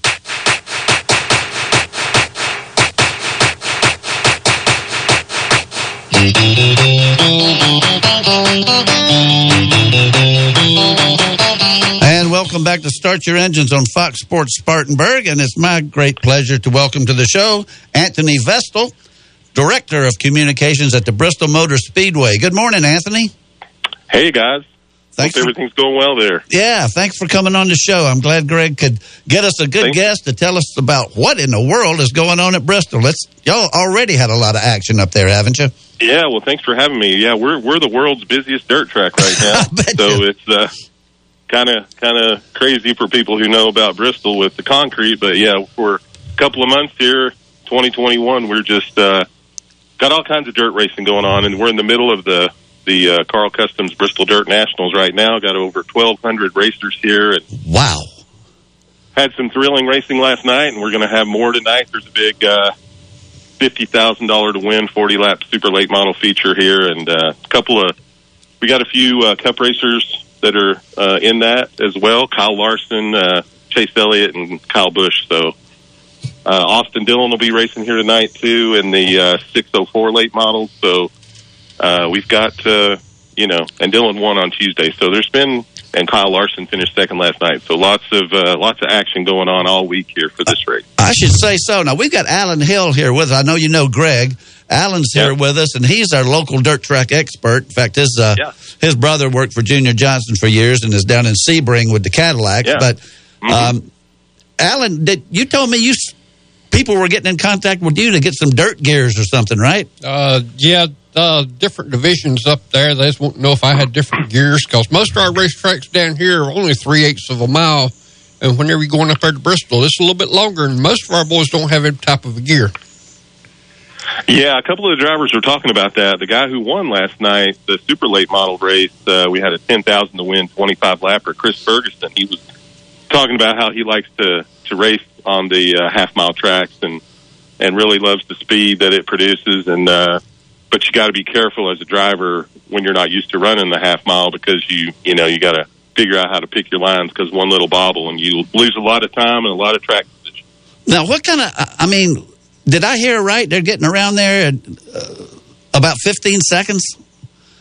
Uh, a little bit more than that, yeah. It's uh, our banking now. Back when we did dirt in 2000, 2001, um, they learned from that, and this year they made the banking about 19 degrees. So we put in about 10 feet of fill dirt in the in the corners where we usually have about 28 degrees of banking for the concrete, but they uh, put in the fill dirt, widened it out. It's about 50 feet wide of racing surface, and uh, the banking's about 19. So um, I, I guess the cars are a little bit slower now, but it just uh, you know makes for really good tight racing. They still look fast. I mean, those super late models flying around here is something to see. I'll tell you. I mean, I, I can promise you, I wouldn't be able to tell the difference. Seeing anything run 15 seconds Around- around, Bristol, Yeah. you're in awe. Yeah. I mean, you're just, it's just incredible. Go ahead, Perry. No, no, that's that's fine. I was just going to say that it is incredible, and um, so uh, the the big races are coming up next week. I, I know the well. I, I take that back. You got big races going on now, and I do not mean to belittle what what you what you've got now, but the cups and the trucks will be there. The cup cars and the trucks will be there next week, and. Um, can fans Yeah, still get tickets? Because that's going to be something to see. Uh, um, I mean, how can, how can think- people get in? Friday we have practice, uh, Bush's Beans practice day, where we're going to have two practice sessions for Cup and Truck. So there'll be a total of four practice sessions that day. So there's tickets left for that day for sure. Uh, the truck race with all these Cup drivers entering it, we've had about six Cup drivers that have entered the truck race in the last few days. So those tickets got gobbled up. Uh, we're pretty much sold out in that race. And the Cup race, we were gone for our social distanced allotment that we can put in the grandstand in these times. Uh, we were we were we were out of those probably a month ago. So um, yeah, the races. There's a lot of excitement. A lot of uh, people are wanting to come out, and you know you can go to the Bristol Motor Speedway website and try to get tickets for Friday. Um, there might still be some left for Saturday, but it's going to be tight because there's a lot of uh, you know with uh, Kyle Larson and Ryan Newman and um, Bubba Wallace now, and um, you know Chase Briscoe. There's just a bunch of Cup drivers. Martin Truex Jr. They're running the truck race uh, on Saturday night, so that race kind of went up on everybody's meter now. So it's it's going to be a thrilling weekend and a historic weekend. You know, fifty more than fifty years since uh, the Cup Series ran on dirt. That's so, right. Um, so it's going to be uh, it's going to be one for the for the memory books for sure. Well, every time, every year we have Mike Helton on twice a year, to our first show and our last show. And Greg and I always ask him, can we ever get a dirt track race? Isn't that right, Greg? We do it every time. And, uh, you know, Alan runs a very successful dirt car uh, around here. And like we always say, only real men can run dirt. And when you put dirt around someplace as fast as Bristol, you got to know what you're doing to go around the corners. And uh, I think it's going to be a highly watched event and it's going to be a, uh, something that fans haven't seen in a long time, and it's going to be good. Anthony, um, now you were talking. Everybody knows Bristol. Uh, I don't know the exact number, but it's generally, I think, known that it holds over hundred thousand people. The last great Coliseum, but about how many are they uh, allowing you to have in there with the with the COVID restrictions? Uh, thirty thousand. So we're we're pretty much maxed uh, both of the nights, Saturday and or Sunday afternoon, Saturday night, and then Friday. Uh, we do have quite a few tickets left for that. Um, if people want to come out and watch the practice, if they just want to come out and check it out, it's only fifteen bucks. Um, watch four practice sessions, get to see the the Cup drivers for the first time on the dirt. So um, that'll be something uh, interesting to see how that works out. That's uh, thirty thousand, still a pretty good crowd. Yeah, that's a pretty I mean, good crowd, but I think they can hold. Uh, uh, uh, Anthony, I mean, can, can't y'all hold up about 150 up there or something? Oh yeah, it's like I think it's around 140 actually. Oh, but wow, I didn't know, you know that with much. the COVID COVID regulations and everything, um, you know, the state and working with our county and the state and everything, uh, we still got mask mandates here. Um, so it's basically, uh, you know, going to be around 30. We're hoping to increase that number uh, for September when we have the playoffs come back here on the concrete uh, for the Bass Pro Shops NRA uh, night race. Now, I don't know if you can answer this. I bet you can, though, since you're director of communications. They, you know, they used to, uh, b- before COVID, you know, they they televised every single practice session and every and and everything on, uh, you know, whatever network was carrying it. Now, are y'all going to be able to tell? It's my televise? understanding, yeah, it's my understanding that FS1 is going to have the practice and the heat races on Saturday. So we're going to set the field with uh, heat races. There's going to be four 15 lap heat races in Cup and four 15 lap heat races in truck, random draw uh, for each of those, and they'll. Um, that's how we'll set the field. So that's going to be on Saturday before the truck race. So Saturday's ticket with the, you know, you got eight 15 lap qualifying heat races, and then you got the 150 lap truck Pinty's uh, truck race on dirt. So that was that's what I was saying a while ago. Those tickets started going like crazy. So Anthony, that's going to be crazy. I mean, those 15 laps with those cup drivers and truck drivers out there in 15 laps to get something done. I mean, that is, I mean, that's going to be wild. I'm telling you, that is going to be wild. Oh yeah, no, there's no doubt about it. It's it's going to be crazy just to uh, you know see what happens in that. And some of the drivers have been talking this week with the slower speeds that they expect in the heavier car on the dirt. They they think it's going to be similar to the old Bristol where you have you know lots lots more beating and banging than people are uh, have seen lately with a little bit of a wider track and more uh, more lines around the track on the concrete. I think that uh, some of those drivers are looking at uh, at least several of the drivers that have talked to media in the last week have said that you know there's probably going to be a lot of more gouging and bumping and banging going on. With I slower guarantee speeds. it. Gouging is a good way to put it. Now, now, Alan just uh, earlier he was talking about the, the some of the racing you've already had up there, and did did I understand did I understand him to say a twelve year old one? That is correct. Yes, yeah, we had a 12 year old uh, win one of the uh, uh, qualifying features uh, earlier in the week. Yeah, he was um, he was uh, in great form. So uh, I guess so. And there was another 12 year old in that race too, and those those two kids have been racing since they were like you know three and four years old. Good grief! In go karts and and little midgets and stuff. So, I was- so yeah, they're and that was in the 60 602 late models. Is what uh, is what that class was. It's one of the crate engine late model classes. When I was twelve years old, I was pushing cars around in the dirt in my backyard. Yeah, I was mowing people's lawns. That's about the only equipment I was able to operate at that age. Now I got one another question for you here. Where did you get the dirt from?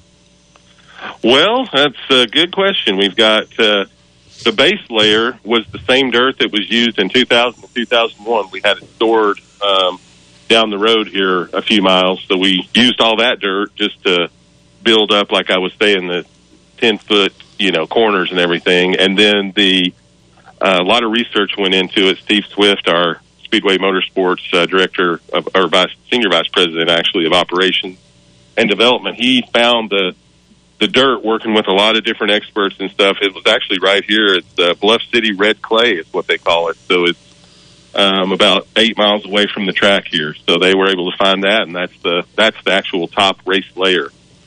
Yep. But anyway, Andy, does the uh, does it affect it if you're putting obviously you're putting the, the dirt on top of pavement and that sort of thing? Do you still use the calcium uh, carbonate We do, to and bring, to bring the have water up? I mean, I didn't know if the pavement being under it. I mean, how thick actually is it? About two and a half feet we- of dirt. Yeah, we actually have um, a layer of sawdust is down. Wow. Uh, is the first layer, so they put that down to help with the cleanup afterwards. But a full layer of sawdust all the way around the track, and then the dirt is on top of that. It's like a carnival. carnival of speed.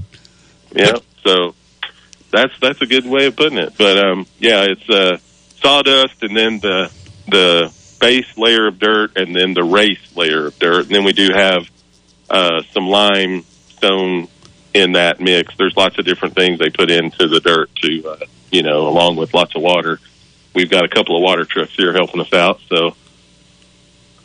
But yeah, it's been a fun weekend and or a fun week, I should say. This this started last weekend actually with uh, practice, two days of practice last Saturday and Sunday, and it's been all week. So it's it's been a marathon of uh, dirt racing here, the Dirt Nationals, and then you know we'll go into next weekend with the uh, NASCAR uh, racing for Friday, Saturday, and Sunday, and then in a few weeks, August eighth through the tenth, we've got the World of Outlaws uh, late model series coming here. And then two weeks after that, August 22nd through the 24th, we've got the World of Outlaws sprint cars. So a lot of dirt racing coming up here uh, uh, in the next uh, several weeks. Yeah, I, I think I just, this is Alan. I love dirt. I think I just leave it dirt. We've had some people say that. There's been several drivers that have said that. Um, it's kind of interesting. But um, Well, speaking of that, uh, Ronnie Black, who is one of our, uh, who is our producer, uh, is not in the studio today, but um, he just texted me. He wants to know how long it will take to convert it back to concrete. Um, our Steve Swift, the guy I was talking about earlier, he's been the lead project guy on this. He was saying about two weeks, and it's you, he said it'll only take a day or two to get all the dirt out, but then it's the the pressure washing. It's going to take probably the rest of the two weeks is to multiple times of pressure washing everything from the grandstands to the to the racetrack to the infield, just everything because the dirt just gets everywhere, and you know that's going to be the that's going to be the biggest thing, and I'm sure they'll be pressure washing it all the way up to probably, you know, who knows when, probably August. I would say you never know, but uh, as uh, hard as our operations team here works, I'm sure they'll get it back in in tip top shape for sure. And um, you know, we've got a lot of fans. We've sold a lot of tickets already for the uh, night race, and everybody loves the night race. It's one of the most popular events on the circuit, and now with the playoffs in it and everything, I mean, it just uh, ramps it up even more. Well, uh, you know, we we're, we've been talking about this for a long time, uh, you know, a couple of weeks, and especially since it hit the schedule last year and we saw it was going to happen. Uh, I can't believe it's about here now. But um, I guess there's a whole bunch of tire engineers running around there. Uh, Good Goodyear, of course, does the cup and the trucks, and I didn't know uh, if you got Hoosier people with the with the uh, the late models that are there. I mean, how many? There's got to be a lot of different tire companies interested in this. Um, that's a question I'm not sure about. I I, I haven't heard anything about that. Um, so our race uh, uh, person, Brandon, uh, would probably be the person that would know all about that. But I haven't really um, interacted with anybody from that standpoint. So I'm sure, like you said, I'm sure they're here, but. But if they are, I haven't really heard anything about it. Yeah. Well, Anthony, oh, you got one more thing, Greg? Yeah, uh, real and- quick, real quick. Okay, and it was about the tires. Uh, uh, Anthony, I remember uh, back in the old days, it, the Firestone had a dirt tire that was always seemed like it was a bit better than Goodyear, and we actually used the Firestone car tire on the dirt track as the rain tire on the Trans Ams, and and, and it worked. It, it was a good tire. I didn't know. I'm sure y'all got to have grooves on the tires and. And, and something figured out different than this running slicks, but uh, that that's going to be interesting. But yeah, per, we yeah. kind the only thing I know about tires is uh, Jonathan Davenport, who's like a three-time national champ in those dirt super late models.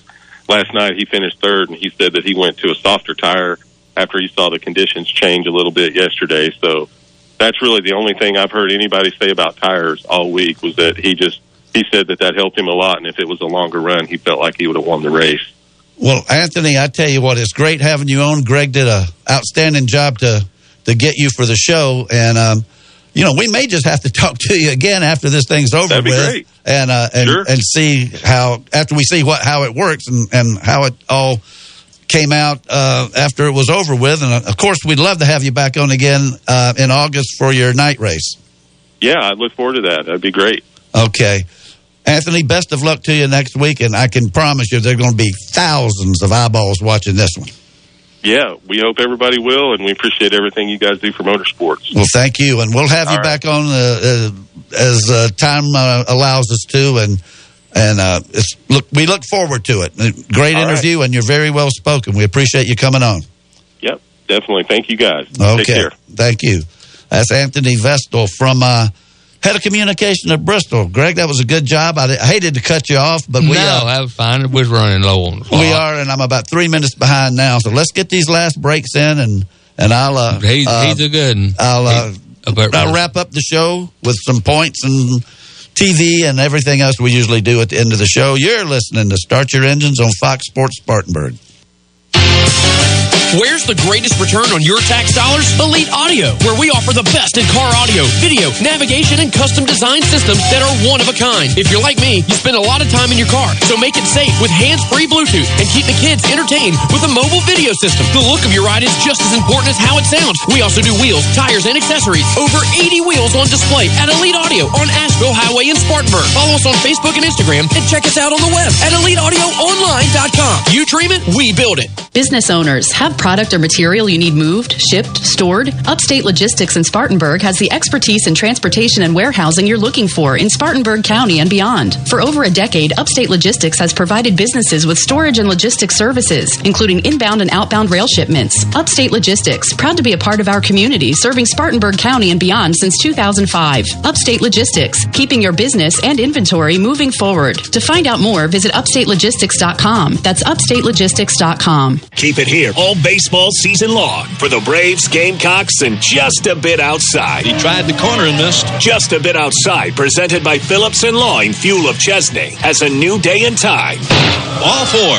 Anthony Greer and Jordan Farrell will recap all the action on the diamond after the Gamecocks wrap on Sundays. All eight. Right here on your home for local baseball coverage. Well, how can these guys lay off pitches that close? Fox Sports 1400 and 98.3 FM. Speedy Lube in Inman says to save time is to lengthen life for you and your car.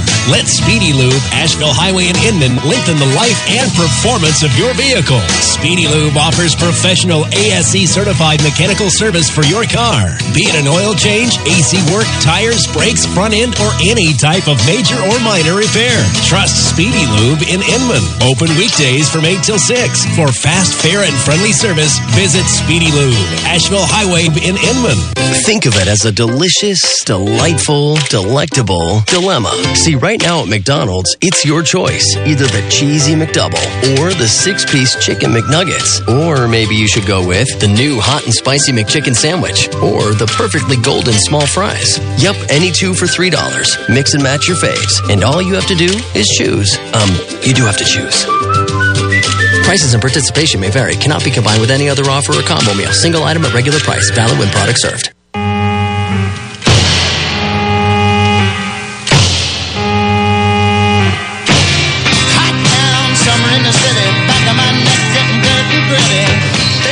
Think that song will be suited for a little later on in the year since it's uh, first day of spring and it's what uh, probably still in the 40s out there or something. But uh, let's uh, see what happened last week. Now we've uh, we haven't really gone over the Cup race, but we did pick a winner. Martin Truex was picked by uh, um, Ronnie. He won the race, and uh, for Joe Gibbs Racing, and he, you know, sort of dominated the end of it. Uh, I didn't have much doubt that he was going to win. Logano finished second, and he wasn't exactly running him down. Denny Hamlin was third, Keselowski's fourth, So in your first four finishers, you got Toyotas from Gibbs and Fords from Penske. Fifth was Chase Elliott. Sixth, Kevin Harvick.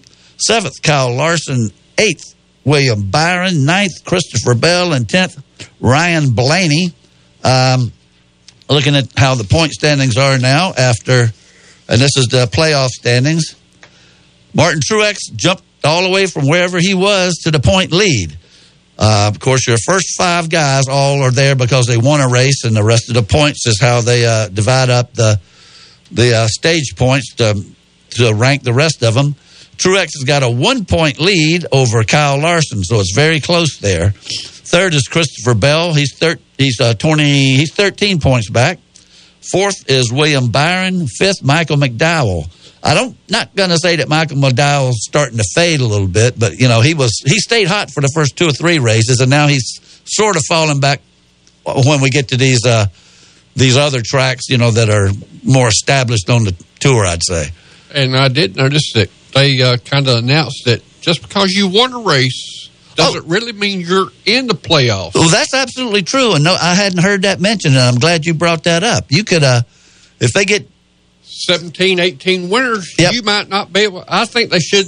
I think if you win the race, you should get in, but eliminate, you know, more than four Yeah. after the first cutoff. If they got, you know, 17, Yeah. they should, you let know. 17 race. Yeah. Well, we'll see what happens there. They they got five so far, so and um and five races.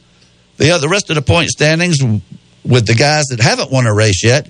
Denny Hamlin is sixth, Brad Keselowski is seventh, Logano is eighth, Chase Elliott is ninth, Kevin Harvick is tenth, eleventh is Kurt Busch, twelfth is Austin Dillon, thirteenth Ryan Blaney, fourteenth Ryan Preece, 15th Kyle Busch, and 16th is Ricky Stenhouse. So uh, that's how it's going in Cup. And I tell you what, there's no telling what's going to happen after next week with all these guys. Uh, Well, they're talking about having these heat races, but you- that's gonna be but you crazy. but you still got your charters. Yeah. Now tonight, this super late model race up there, where they got eighty cars, and they're gonna have eight heat races, and they only gonna take the top four. Yeah. You gonna see some racing going on. well, I'm telling you, they're, they're going to have to. Uh, I swear they're going to have to have backup cars or something because they're going to tear cars up in these Cup heat races. I mean, they better bring That's two. just that's kind of more or less your starting position in your in your pit. How many laps is this race going to be? I, haven't, I have not heard yet. Uh, you know, talking about the- one next week? Yes, don't Uh, dirt. How many how many laps is these NASCAR boys going to do? I won't, they'll probably they'll probably get out if they have a 500 lap race on dirt. They'll have to stop and give these boys a break for a little while because uh, they're going to get out sweating like they used to. Uh, it says here. it doesn't. It doesn't say, but we, Doesn't we say. will know by next week. I don't Yeah, know. We'll That's- know by next week. Uh, I think they've been holding this a secret. They just been announcing this is going to be a dirt race, but they hadn't really announced how many laps this is going to be. 500 would be too a whole bunch. and um, okay, so let's move to Xfinity here, where Jeremy Clements had himself in a position last week to be uh, to have a really really good finish. He was running eighth there, very and, and he wasn't going to catch seventh, and ninth wasn't going to catch him. He had eighth in the bag, and they had that caution with a few laps to go, three or four laps to go, and uh, he restarted tenth. And then they got all jammed up and started wrecking in front of him, started wrecking behind him. He didn't hit anything, or if he did, it wasn't very hard, but he it just wasn't able to improve. I think he said on uh, Open Mic Daily this week that he got in the wrong lane. If he'd have stayed high, uh, but uh, with cars all over the track, you, you, you it's a split second decision, and he still had a good finish. Well, you see, Joey Logano said that after the race. He let Martin Truex have that outside. He dove through that dog leg, and Martin Truex was still on the outside whenever he got to the turn. Joey said, I knew I was in trouble. Yeah. So, I mean, that's a lane choice now is another thing that they kind of put into the program. Yeah, and that, that comes from the short track, and they all probably have experienced it, but not lately. But now they're experiencing it just about every week. So, uh, Austin Cindric won the race, and you know he's in the Cup race uh, at uh, today or tomorrow at Atlanta. He's driving a Penske car, and um, I mean, I, I toyed with the idea of picking him, but I wasn't going to pick uh, anybody over Chase Elliott since Chase is sort of this Atlanta's where he lives practically. So, uh, Um, but it'll be interesting to see how Cindric does in the Cup race. But anyway, the Xfinity race last week and the very familiar call 811 before you dig 200. Um, Austin Cindric won it. Of course, driving for Penske. Ty Gibbs, uh, who, who is the who's on the way. That's all I can say. He is on the way. He finished second, driving for Gibbs. Um, Brandon Brown was third, and that's the guy we talked about last week. That always seems to be a thorn in Jeremy's side with, with a pretty much an unsponsored car. That number sixty-eight. Did you want to say something? I just, I was just more impressed with Ty Gibbs. It showed that, like you was talking about that late race caution. It showed him getting off down in that corner, and he just kind of checked up and let that boy just dive right off in front of him, and took the other two cars to the outside wall, and he just turned left and went right up underneath them. Yep. And you talking about a young boy with, I mean, sometimes I don't know what it is. He can just see it coming before it gets there. Yeah. Well, he's uh, he's got a future ahead of him, that's for sure. And I, and uh, you're going to hear a lot more about Ty Gibbs probably today. Uh, anyway, Ty Gibbs was second, Brandon Brown third, Riley Herbst is fourth, AJ Allmendinger was fifth, Jeb Burton was sixth, Bayley Currey, and number 74. I saw that car out there, but he uh, he started 29th and had a, just a fantastic finish at, for Mike Harmon, who's usually at the back of the pack. Eighth is Justin Allgaier. Ninth was Brett Moffitt. And tenth was Jeremy Clements. So, Jeremy, the way the points shake out after that race, um, uh, let me get it here. He's still in 10th place. However, as happened the week before, the cars in front of him sort of sort of bunched up. Austin Cindric is the points leader, and he's got a 47 point lead over Daniel Hemric, who has another 29 point lead over Jeff Jeb Burton. But after that, it's real close with uh, Allmendinger fourth, Harrison Burton fifth, Brandon Jones sixth, Myatt Snider seventh, tied with Justin Haley. Brandon Brown ninth, and Jeremy Clements is tenth, and he's 114 points out of the lead. He's three points out of ninth. He's 15 points out of seventh, and um, 19 points out of sixth. So I mean, he could jump. He could jump a bunch of spots real quick there. Looking at the starting lineup for the day for today's race, which is at five o'clock, Jeremy is starting tenth. Cindric is on the pole, and it's pretty much the way they're lined up in the point standings. And I won't read them out again, but Jeremy starts tenth. And um, I think Atlanta, I hope that's a good track for him. Uh, let me back up here just a second because I do have the starting lineup also for the Cup race that I neglected to mention. Uh, and it's pretty much lined up like they finished last week, it seems like. Uh, Denny Hamlin is first, is on the pole. Martin Truex second. Logano is third. Keselowski fourth. Chase Elliott fifth. Kyle Larson sixth. Kevin Harvick seventh. Outside of row four is Christopher Bell. And the fifth row is William Byron and Ryan Blaney. Blaney's going to win a race one of these days. And there's, uh, looks like we got 39 cars in this race with Austin Cindric starting last. Um, because he's got no points. He's never been in a cup race before. 2.30 today, we got the trucks. Let me get through this quickly. Um, John Hunter Nemechek, they didn't run last week. John Hunter Nemechek is the points leader ahead of Ben Rhodes, Sheldon Creed, Matt Crafton, Chandler Smith, and Stewart Friesen, the Canadian, who's been doing a lot of racing around here, you tell me. Um, and they line up. Nemechek's on the pole. Kyle Busch is second. Matt Crafton third. Friesen fourth. Ben Rhodes fifth. And Austin Hill sixth. And it's going to get wild next week on the dirt because, as uh, Anthony Vestal just told us, a lot of these Cup guys are getting them a truck. they get them a truck, they move back down, and they do make it interesting for the boys that's back there. I ain't gonna say making the field, but sometimes I don't think it's right that these boys can drop back in there and and you know take. I ain't gonna say take the money back. Well, that's pretty but, much I mean, the way it is. But that's pretty much yep. Well, we'll we'll see how much the dirt evens out. Uh, Kyle Busch's usual dominance in these things. Uh, Rowdy Busch might be in the in the concrete early. And the last thing I want to touch on here, or one, about the last thing, of course, haven't heard anything lately, but they're now over a, well over an hour into the second hour down at Sebring. I don't know how it's going, but uh, like I, like I said earlier, it didn't take long for Jimmie Johnson to crash the Allied car, the Ally car. So maybe he's uh, um, they got somebody else in there and they got it repaired. We'll just have to find that out. Television, uh, I think I already went over this earlier, but until 12 o'clock, MSNBC or NBCSN has the 12 hours of Sebring. Then they'll go for seven hours over to NBC Sports app. And then they'll come back at 7 o'clock for the finish of the race on NBCSN. The uh, Camping World Truck Series runs on FS1 today at 2.30. And then at 5, uh, the um, Xfinity Series on FS1. So, uh, boys, that's it. That was an action-packed show. We got about a minute and a half here. Greg, uh, oh, let me say one thing. Lanny McKinney uh, has our Facebook uh, page he keeps up for us, in the Budmore Engineering website. And we uh, appreciate everything Lanny does. Lanny, I think I got it all uh, recorded and everything. So this will be the first weekend we haven't stopped by for either you or me having a problem. Um, Greg, uh, say goodbye. Well, I think that we had a good show, and everybody's anticipating this dirt race up at Bristol.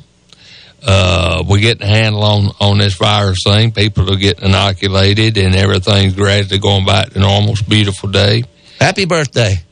Uh, well, well, that'll be Monday, and that's when I get my first shot. So Okay. maybe that's that that that. That, that's good luck, I hope. Good to be shot on your birthday, and we'll wish you in advance. Uh, Alan, couple, Go 10 seconds? Ah, good. 15, got, got 20? Harris. We got Harris racing this tonight. Yeah. So uh, there's some local racing going on around here. Then we got uh, next week starting on uh, starting on Friday. We got uh, Cherokee Speedway with a big thirty thousand dollar race. And didn't Hank Guyton say he was going to do something at Greer? Got five thousand dollars next Saturday at Greer Dragway. So uh, get out here and support your local racetracks. If you don't, they'll go to the wayside. Well, I tell you what, we uh, we will have some good guests for you next week. I know uh, Greg's got several irons in the fire, and we'll get somebody good for sure. And talk a lot of dirt racing. I'll try to give us a little history of uh, dirt racing in the past and the last dirt race they actually had. So thank you very much. We'll be back next week. Thanks for listening.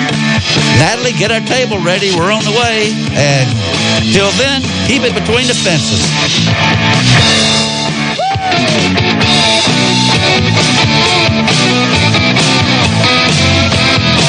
You've been listening to Start Your Engines. Tune in each Saturday morning at 10 during the season for the very latest in auto racing news, interviews, and guests from around the sport. To find out more or order Perry Allen Wood's books on motorsports, visit McFarlandBooks.com. Start Your Engines has been a presentation of Fox Sports Spartanburg, LLC. All rights reserved.